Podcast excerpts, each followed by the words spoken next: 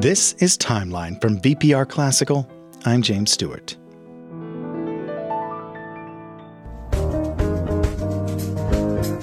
Abdullah Ibrahim, also known as Dollar Brand, was born Adolf Johannes Brand in Cape Town, South Africa in 1934. He started taking piano lessons at the age of seven and was performing professionally by the time he was 15. Brand was of mixed race, so under the South African apartheid system, he was considered colored. His mother was a church pianist, and Brand grew up with gospel music in his blood, but his ear turned to jazz.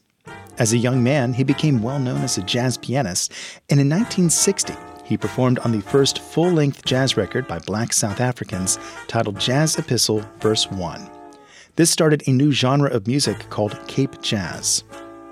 On March 21st of that same year, a group of 7,000 protesters staged a demonstration at a police station in Sharpeville, South Africa.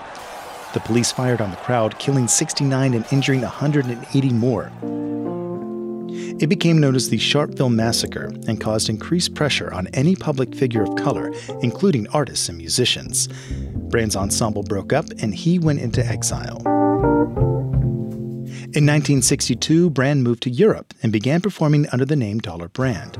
The next year, he was performing with his trio in Zurich.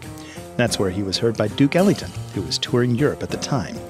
Ellington was so impressed that he made sure the trio was recorded and even put his name on the record, calling it Duke Ellington Presents the Dollar Brand Trio.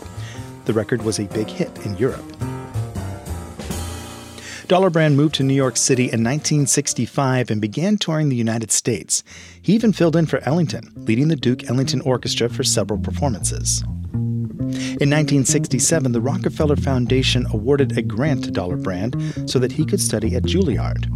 Brand made friends with many leaders of the burgeoning Black Power movement, and in response to the politics around him, started incorporating more African rhythms and influences into his jazz stylings. In the late 60s, Brand converted to Islam and changed his name to Abdullah Ibrahim. He began making repeated visits to Cape Town.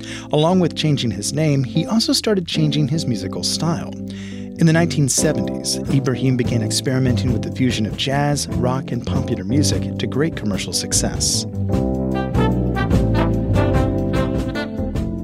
In 1974, the jazz piece Manenberg was recorded. This was a one take cooperative improvisation with Ibrahim and his ensemble, and it was a huge hit, not just commercially. Manenberg was named the unofficial national anthem of South Africa and became a favorite piece for those standing against the apartheid system. After the end of apartheid, Ibrahim returned to live in Cape Town. Nelson Mandela called him our Mozart.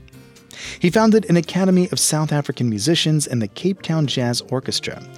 Ibrahim was named a jazz master by the National Endowment for the Arts and has been given lifetime achievement awards from the recording industry of South Africa and the John F. Kennedy Center for the Performing Arts.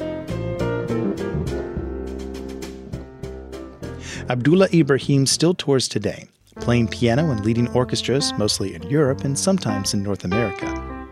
In 2016, there was a reunion with Ibrahim's original bandmates from the Jazz Epistles, marking the 60th anniversary of their collaboration that helped to start Cape Jazz and was part of the soundtrack of the anti-apartheid movement.